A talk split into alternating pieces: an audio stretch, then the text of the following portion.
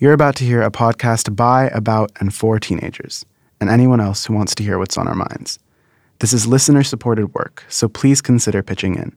Text TBHPOD to 44321 and decide how much you can donate. Then enjoy the show. Thanks. K A L W. This is TBH. I'm Samuel Getachew. This podcast is made by, about, and for teenagers, and for anybody else who wants to hear what's on our minds. We've saved one of the most influential topics in our world for today music. I'm going to walk you through a universal experience for almost any teenager. Picture this you're in that morning rush getting ready to go to school. You get dressed, fix your hair, maybe grab something to eat, and you do a quick inventory of everything you need. Backpack, check. Water bottle, check. Keys, check. Phone, check. You're out the door, already on your way, just past the point of no return. You reach into your pocket and feel the pit of your stomach drop. You forgot your headphones. Your day is absolutely ruined. I don't come from a particularly musical household. Every so often, my mother would put on old Ethiopian music, but beyond the occasional Tilahun Gessesse song, the music that played in our home was the music I put on. I discovered Spotify when I was around 11 or 12, and I was instantly addicted. The music I listen to dictates so much of my life, my emotions, and my happiness. Whether I'm working, exercising, commuting, almost every part of my day has a soundtrack. I never leave the house without headphones and the artists I listen to are my role models in many ways. For example, I want to write for the page the way that Frank Ocean writes music. I'm inspired by Beyonce's work ethic. I strive to match DaBaby's confidence, or Jhené Aiko's honesty, or Solange's innovation, or Smino's originality, or Wale's creativity. And I'm far from unique in this aspect. Everyone around me loves music too. Ready to hear some testimonials? Let's go. My name is Shania Thomason, and I'm a sophomore at Burton High School. I grew up listening to music all my life. As I got older, I started to like the stations my parents played since I heard them so often. I've been exploring my music choices since I've been sad pretty much all the time. I started listening to Juice WRLD over the summer and other artists like him, and it changed my life. Music has become my way of dealing with everything. If I'm sad, I'll turn on a little Peep playlist or Lil or Billie Eilish. I literally have a playlist for anything, but it's come to the point where I don't even talk to anyone at school because I always have my earphones in, which isn't a good thing. I'm glad I opened up my music choices because now I have no clue what I would do without Lil Peep. My name is Cole Pepper, and I'm a junior at Lincoln High School. When I was 14, I started to really mess around with GarageBand presets and loops. When I was 15, I made a friend through a group chat on social media, and I mentioned that I was starting to work on music. He told me he had a podcast called Beautiful Losers, and I eventually ended up making an original theme song for them. I was very happy hearing my music get out there, and that feeling inspired me to focus more heavily on music. I haven't really had any production training or formal training in music, but I've taught myself through trial and error and videos online. I think if I stick with it, I can do this work professionally. My name is Samantha Lay. I go to Galileo Academy and I'm in 10th grade. When I was 8, I lost someone very close to me, and he's my brother, and it broke me emotionally. Every single thing around me went downhill, and I didn't feel like there was a purpose in life at that point. Then I turned to music to help me cope. One of the songs that stood out to me when I was trying to find my own vibe was I Have Nothing by Whitney Houston. I'd listen and sing to it every day. Singing to this song had helped me emotionally and mentally. Everything started looking better for me. Coping with his death with this song had let me experience closure, which is difficult at any age, but especially traumatizing to a third grader at the time. To this day, my brother still lives on in my heart, and this song still helps me at times.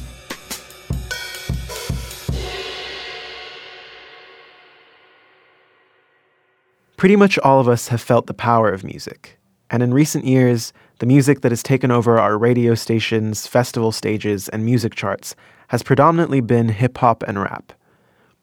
According to Rolling Stone, hip hop accounted for nearly a quarter of all song consumption in 2018.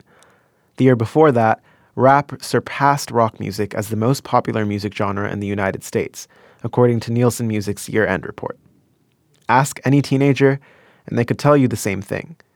What was once an underground culture created by the black community for the black community has swept across all of mainstream entertainment, with white suburban teens consuming rap as eagerly as black urban ones.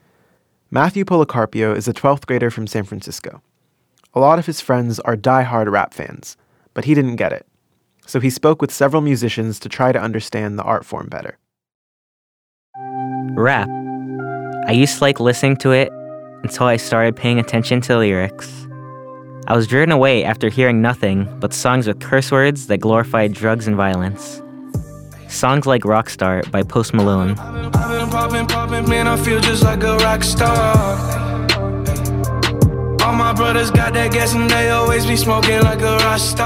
That song was nominated for Record of the Year at last year's Grammys. In the first eight lines, Post Malone degrades women, glorifies more than one drug, and threatens gun violence twice. His sophomore album, Beer Bongs and Bentleys, broke global streaming records only one day after release.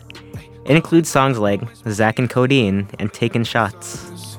Chasing the park with somebody that should never let me down. They go to work for some money, we make it from acting now. I don't think music should be a way to degrade other humans and promote violence. I prefer songs that uplift my mood or that I can connect with emotionally. So I wondered, why are most of my friends die-hard rap fans? And why does mainstream hip hop promote so much negativity? My friend Cole Pepper doesn't just love rap, he's a music producer who goes by a name Hot Francis and works with a lot of young rappers in the San Francisco Bay Area, like Zanubis, a 19 year old who's been gaining a following across multiple online platforms I came to be. One call that's night, a world so dark, a boy so bright.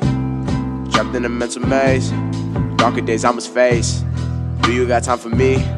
Cause I don't got time to waste. When I ask him about the mainstream side of rap, he's on my side. I don't think it's the greatest representation of what the genre represents. Because a lot of it is just, I have money, I have sex, I will kill you. Um, without much like connection between those even a lot of the time. And I think that's kind of the fault of just pushing the easiest to make music rather than the best necessarily into the mainstream. So to get away from that, Cole says I need to listen to more rap than what's on the radio. He says I should put in my own research. Petro, agro, capitalistic, that seed'll only grow if you got money This song is by Khafre Jay. He's the founder of Hip Hop for Change in Oakland. The group's mission is to create solutions to socio-economic injustices through hip hop culture. Grow some seeds, dig in the earth for our groceries. We gotta promote the culture for those in need, cause the world got some folks to feed. Yo, they educate people with workshops and lectures and create a platform for conscious rap. For Khafre, community comes first. They are constantly canvassing and getting involved with locals fight against the negative stereotypes the mainstream hip hop promotes when hip hop first came out, hip hop was it happened in the community. It wasn't on the radio at all. You know what I'm saying? Hip hop happened in alleyways and parks and and house parties where you actually had to engage with hip hop. In the 1970s, the Bronx was facing an intense surge of violence. A respected peace counselor was killed, and gangs around the borough agreed to a truce to stop the violence. Instead, people organized block and house parties They breakdanced, MC'd, DJ'd, and created connections through hip hop. Hip hop is a culture that's rooted in the tenets and principles of peace, love, unity, and having fun. Uh, hip hop is the voice of a real community of disenfranchised urban people. Khafre says that rap became an outlet for African American youth to express themselves. He says that the mainstream media either ignored or degraded black communities, but hip hop was different. In fact, Public Enemy rapper Chuck D once called rap CNN for black people.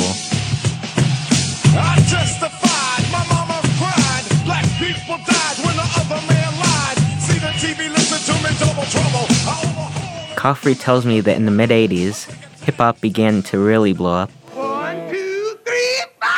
Hip hop began to infiltrate rock, and rock began to influence hip hop.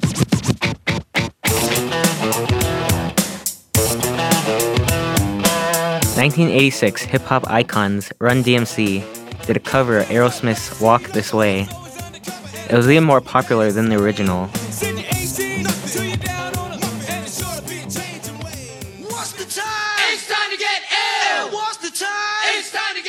Beastie Boys started as a hardcore punk rock band, but then brought rap into their music. Their album, Licensed to Ill, was the first rap album to hit number one on the Billboard charts. What started out in black urban neighborhoods was now mainstream. You are now about to witness the strength of street knowledge. NWA Straight Outta Compton was released in 1988. NWA called itself the world's most dangerous group. Straight out of Compton, crazy motherfucker named Ice Cube. From the gang called niggas with attitudes. Songs like Gangsta Gangsta and Dope Man are about violence in inner cities, and Khafre says these kinds of songs were hits. People started to realize, wow, these kids in the suburbs like this gangster stuff so much more. Uh, you know, it's that kind of a hood narrative that they eat up, and they have more money than kids in the hood. So you, then you see literally the industry move towards promoting this gangster rap that these young suburban white kids are eating up. Then, the 1996 Telecommunications Act passed under Bill Clinton and consolidated corporate control of the media. Now, only three corporations own the majority of hip hop record labels Universal, Sony, and Warner. Khafre is worried these companies choose what messages they want rap to send. Since we're so segregated, this becomes what people think we are.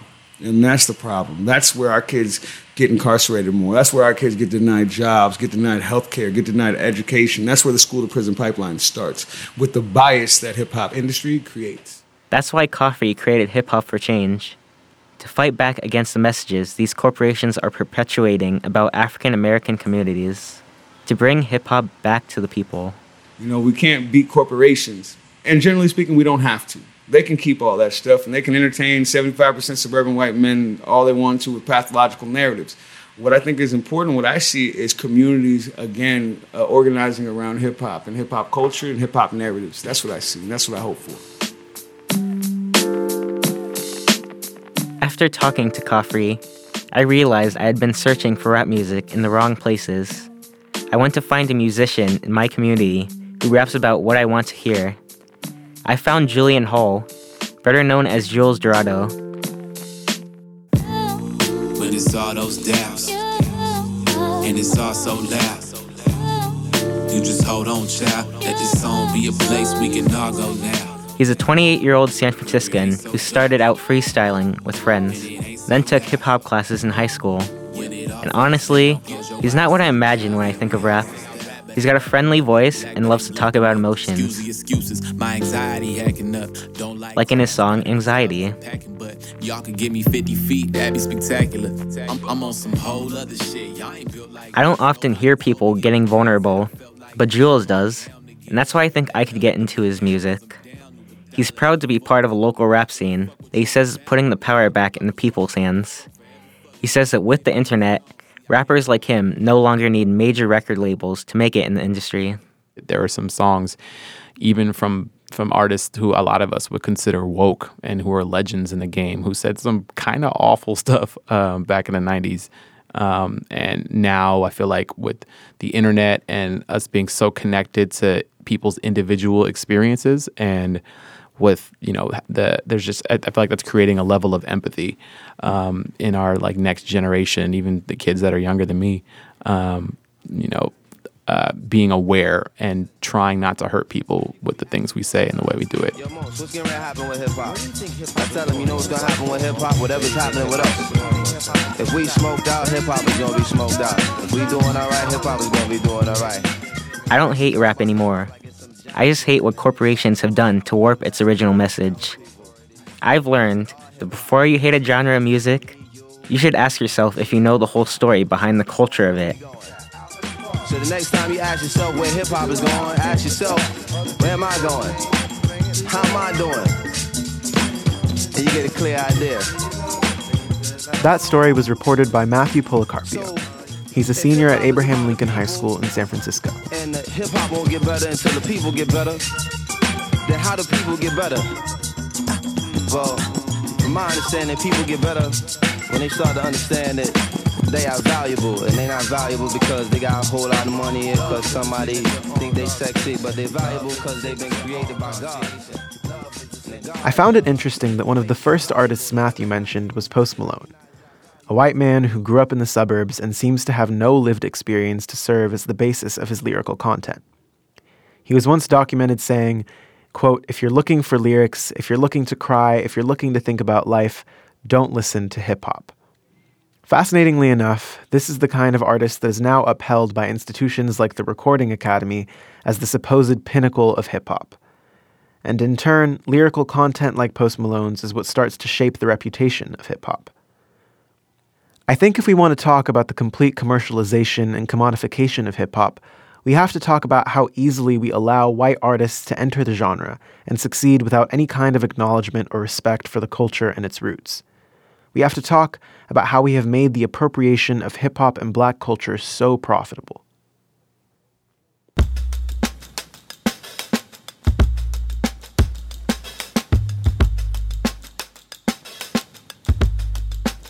You've been listening to TBH. It's produced by KALW Public Radio. Thank you again to all the teenagers who contributed to this show. Much appreciation to Holly J. McDede for teaching, editing, and managing, to Kristen Canlis for teaching, editing, and engineering, to our artists, Daoud Anthony and Awan Mance, to the other folks who made this show possible, including Shireen Adel, Gabe Graben, James Rollins, and Ben Trefny, and to Cal Humanities, the Association for Continuing Education, and the California Arts Council for their support. Our next episode will be the final one of the season. We'll meet a young musician who performs at our community's most important events. Baptisms, weddings, quinceañeras, birthday parties, patriotic holidays, and also even funerals. We're exploring the preservation of culture on the next episode of TBH. If you like what you've heard, be sure to spread the word. You can do that by giving us a rating and a review on your podcast provider. Thanks for listening. I'm your host, Samuel Getachew.